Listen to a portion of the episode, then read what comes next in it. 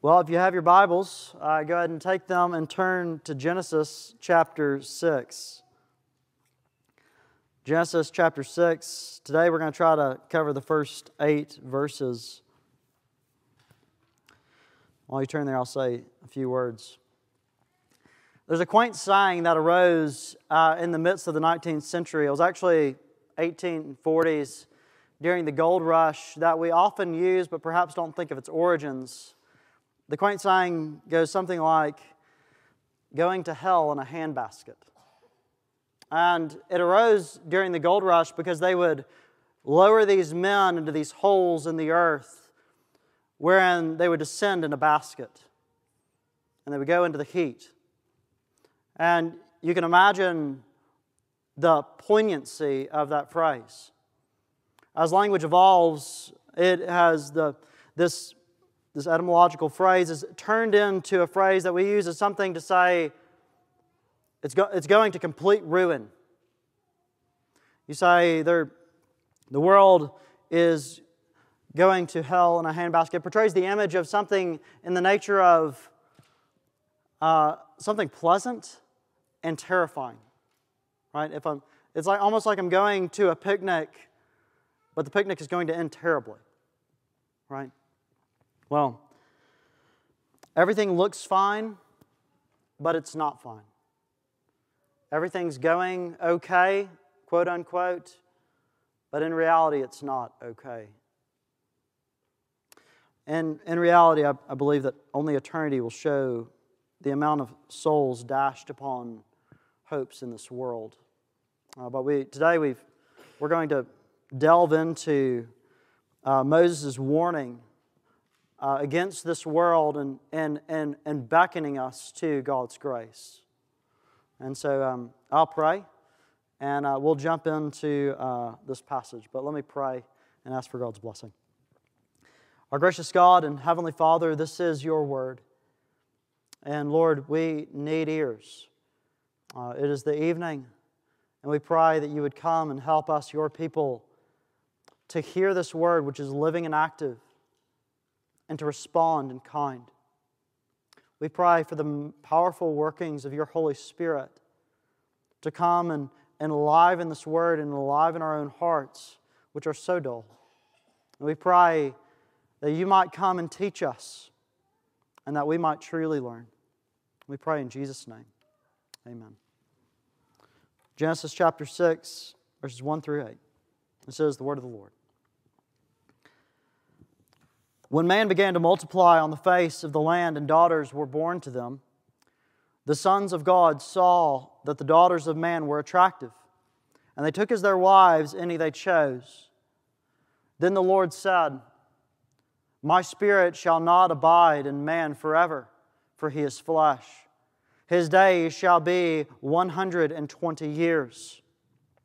The Nephilim were on the earth in those days, and also afterward when the sons of God came into the daughters of man and they bore children to them.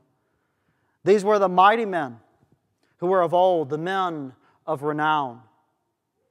The Lord saw that the wickedness of man was great in the earth, and that every intention of the thought of his heart was only evil continually. And the Lord regretted that he had made man on the earth, and it grieved him to his heart. So the Lord said, I will blot out man whom I have created from the face of the land, man and animals and creeping things and birds of the heavens, for I am sorry that I have made them. But Noah found favor in the eyes of the Lord. Amen. The grass withers and the flower falls, but the word of God endures forever. May write truth on our hearts. Well, brothers and sisters, today I have proposition and three points there in front of you. I will encourage you as I go through the sermon and I get to the end of the first point.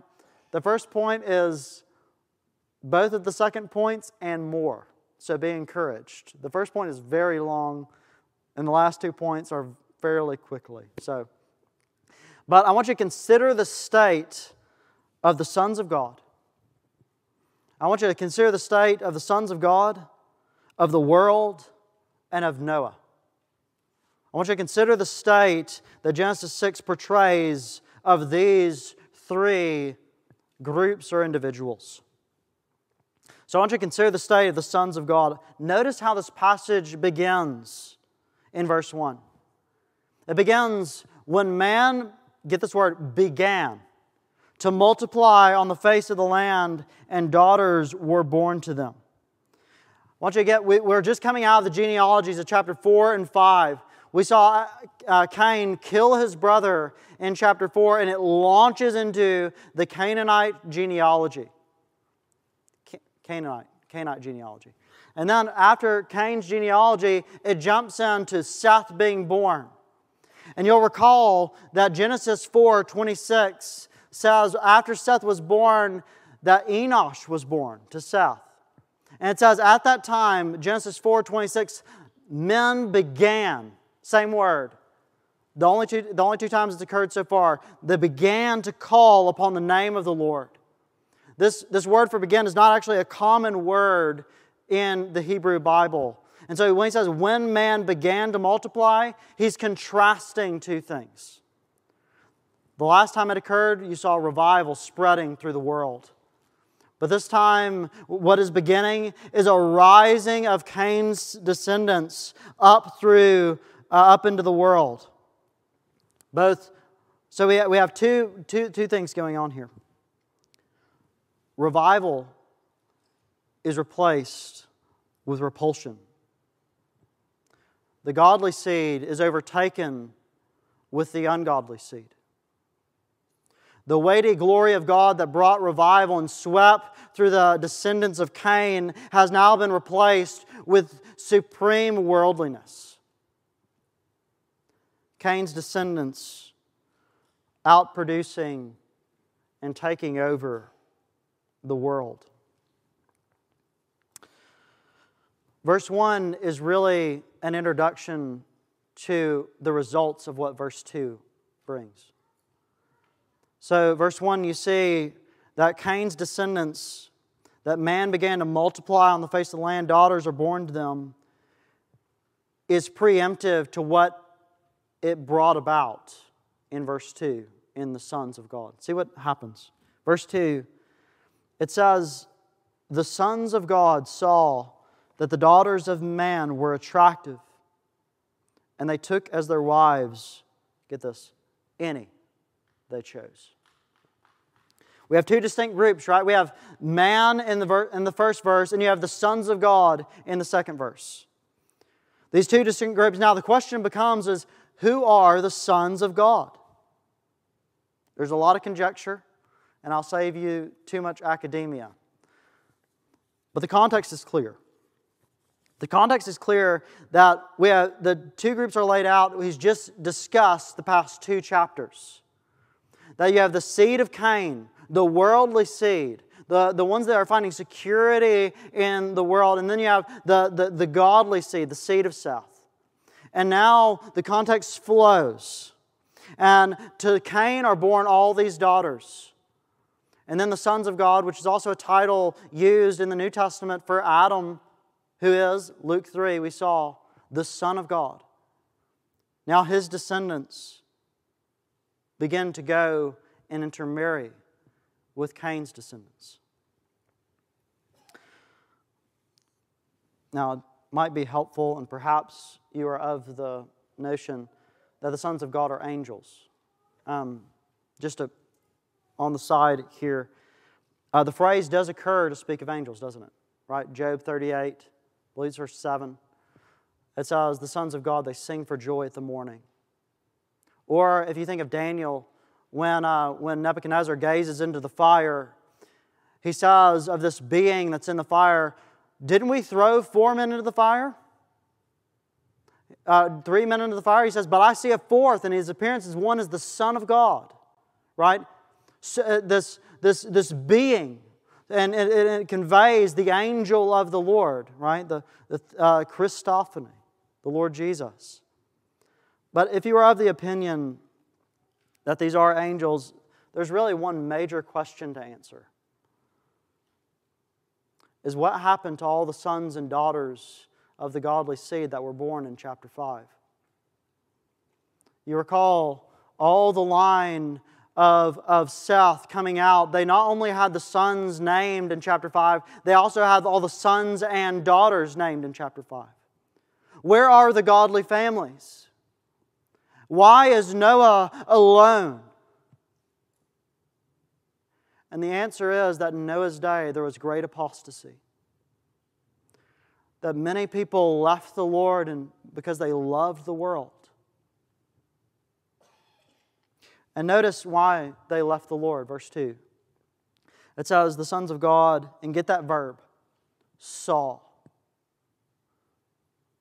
The same verb that Eve is used of Eve in Genesis 3 6, when she saw the fruit of the tree that was delightful to the eyes, desirable to make one wise. She took it. Notice what is the detriment of God's people here? It is that they love the things in the world more than they love their Savior. And there's a thousand exhortations there, but beware of love for the world. Demas in 2 Timothy 4:10 says that Demas has left me, Paul says, having loved this present world. Beware that the tempter and beware of, of his temptations and set a guard as, this, uh, as Proverbs says in Proverbs 4.23 that to keep your heart with all diligence for from it flow the issues of life. Watch your heart. But notice the emphasis here. The emphasis is that the, the godly seed marries the ungodly seed. Now, all of the Bible speaks of this, doesn't it? You, don't, you actually don't have to go very far. And Israel, whom this was written to, would have had very close acquaintance with this. You recall that Israel, in the num, num, numeric, numeric, Numbers language, they whored after, the son, uh, after Baal, the son of Peor, right? When, with, all the, with all the intermarrying that went on there in Moab. Right? Whether it's, it's Numbers 25, 1 through 5, or Ezra chapter 9, verses 1 through 4. You remember Ezra's outrage that everyone was intermarrying with the nations. Why? Because it's going to lead your heart astray. Or you remember in 1 Corinthians, the, the, really the only thing that Paul gives you a declarative word on who you marry only in the Lord. Only in the Lord. Why? Because the one with whom you share your house ought to share your faith.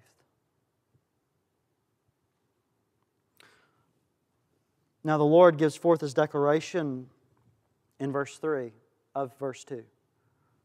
Notice what the Lord says. Then, the Lord interprets verse 2 for you. Then the Lord said, My spirit shall not abide. He doesn't say in angels forever. He's not speaking to angels in judgment in verse 2. In Adam, in man forever, for he is flesh. His days shall be a hundred and twenty years. The Lord gives the interpretive declaration that He's t- withdrawing the Spirit from mankind and shortening His life.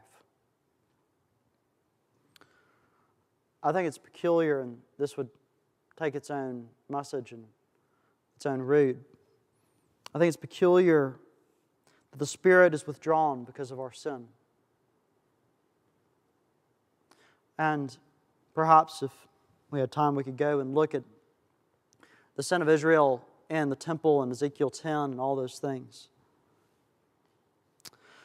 But I want you to see the Lord gives a promise My spirit shall not abide.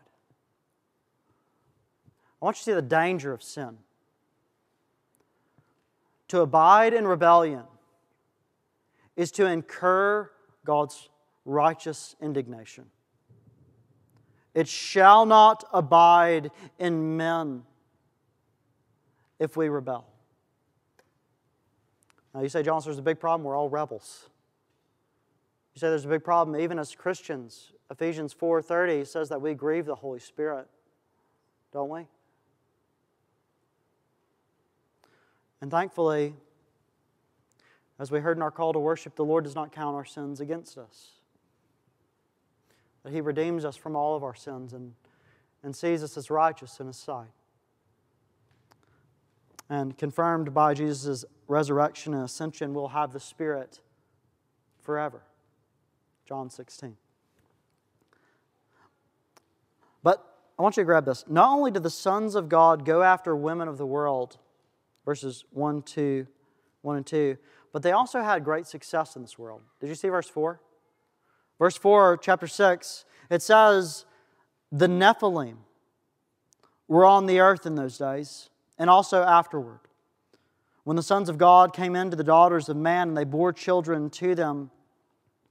Notice these children, these children, were the mighty men who were of old, the men of renown or name. Not only did these sons of God take for their wives any they chose, but also the descendants in which they had were successful descendants. I want you, I want you to grasp this truth. It would have rung that whenever, they, whenever Moses' readers would have heard the Nephilim, it only occurs twice in your Bible. Once here, once in Numbers 13, which kept the people of Israel from inheriting the land. It kept them out of the land of promise and made them wilderness wanderers. These Nephilim, they would have, they would have, their ears would have rung when they heard this, this, this word from number six. These are the men who keep God's people from entering the land of promise. And here, these are these men who are going to keep the sons of God from continuing on, from loving the Lord. Just as the Nephilim would be used later, they were used here to keep God's people from enjoying the, the, the, the promised land from Eden. But this earthly success, I want you to see it. It says that the mighty men who were of old, these are the ones that were bore to the sons of God and these daughters of men. The literal term is the men of valor. It is the Gibborim, the, the Gibbor Hal, the, the men of strength and renown. These are the, these are the men who are writ, written in 2 Samuel 28. Like uh, David's 30 Gibbor Hal, his 30 men of valor, who the first one recorded is said to have killed 600 men with a spear at one time. These are the men of true name. Not only did these uh, sons of God go with the women of the world, but they had great success in the world. Their children were successful, and you can imagine they were, themselves were very successful. But sometimes the worst thing you can ever receive from the Lord is success. These men received everything they desired. Notice, they took any whom they chose. And the Lord didn't stop them. They decided, I will, I will go this way, it will lead me away from the Lord. And the Lord let them go to the deluge, He let them go into the flood.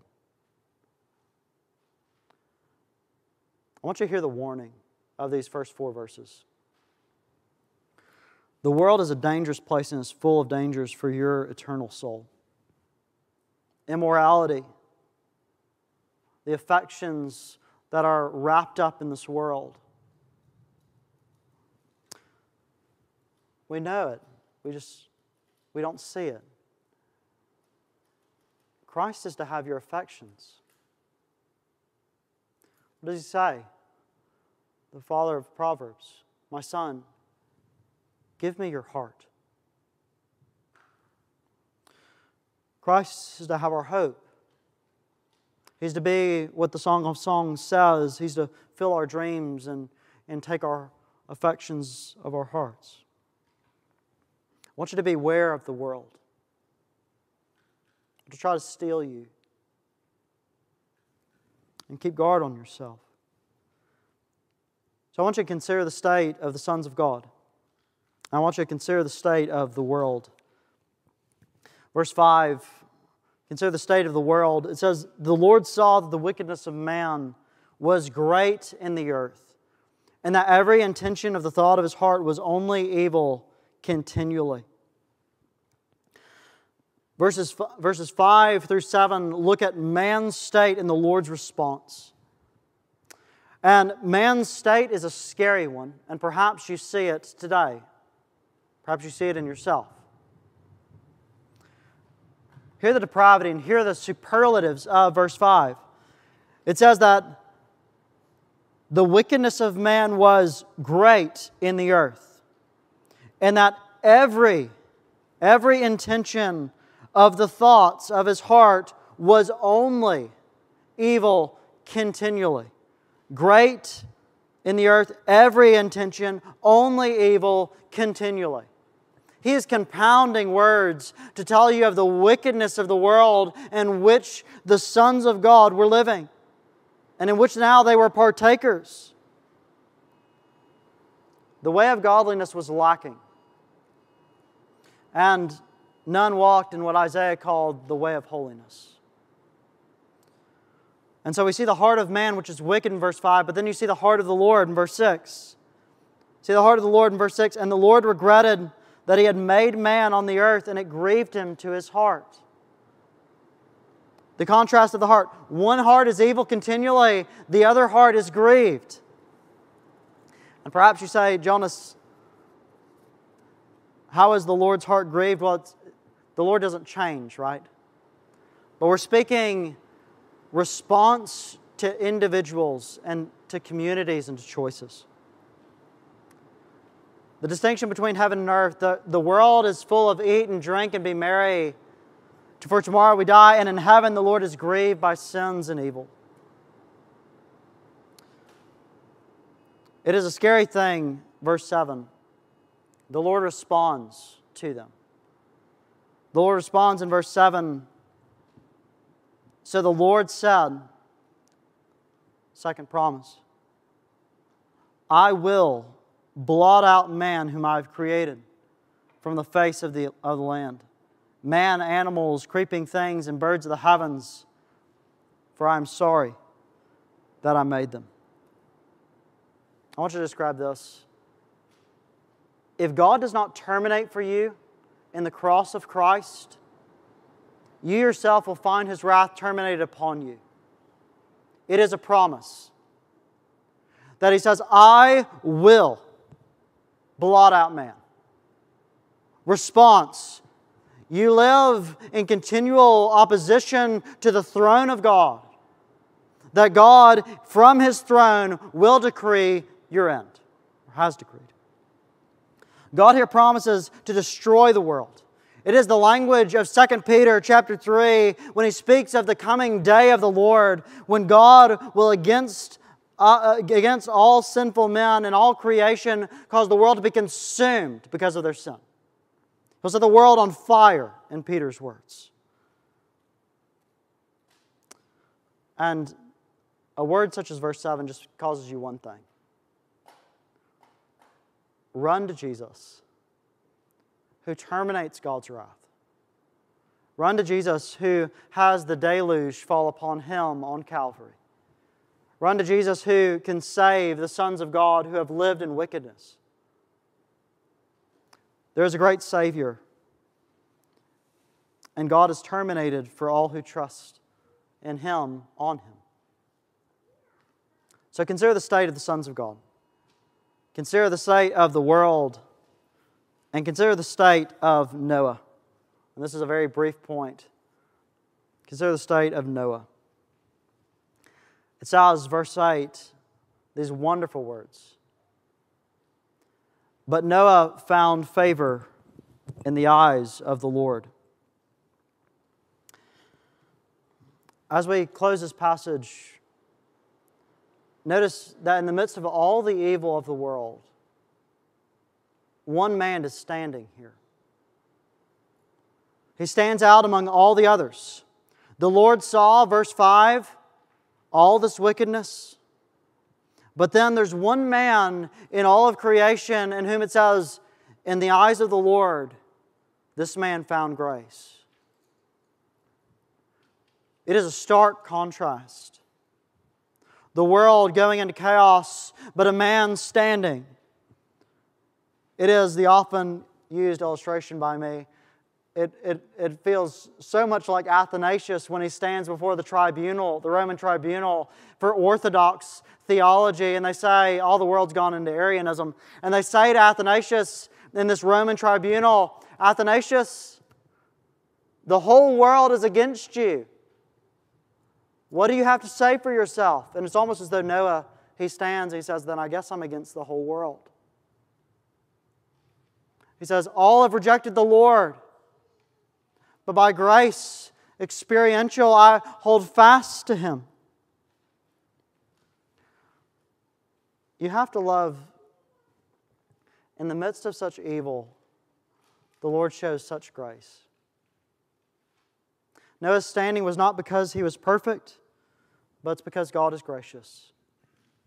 It's not because Noah was sufficient, but because God's great mercy and his promises. Noah is not lovely in himself, but we hear the word of the Lord that the Lord brings to him undeserved love and favor. Aren't you glad that in a world such as described here in these verses, that the grace of God finds men? Are you glad to be found by God's grace? You say with the hymn writer, I once was lost, but now I'm found, was blind, but now I see. It is great to be a Christian. Um, time will tell, and as we go through, uh, we'll see that the grace of God to Noah changed Noah. And the grace of God changes us. God's, uh, Noah found grace in the eyes of the Lord, and it is impossible for those who have tasted and experienced grace to live an unchanged life. The Apostle Paul says, By grace you have been saved. But then he says, this is Ephesians chapter 2, 8. And he says in verse 10, he says, You are created in Christ Jesus for good works. And so as we see, we'll, we'll get to see the riches of grace that we have in the Lord Jesus, the riches of grace that Noah had, and how it calls us to live for him. But, brothers and sisters, in him, in Christ, we see fullness of riches and fullness of grace. And so let's turn to Him and hold fast in this world. Let's pray.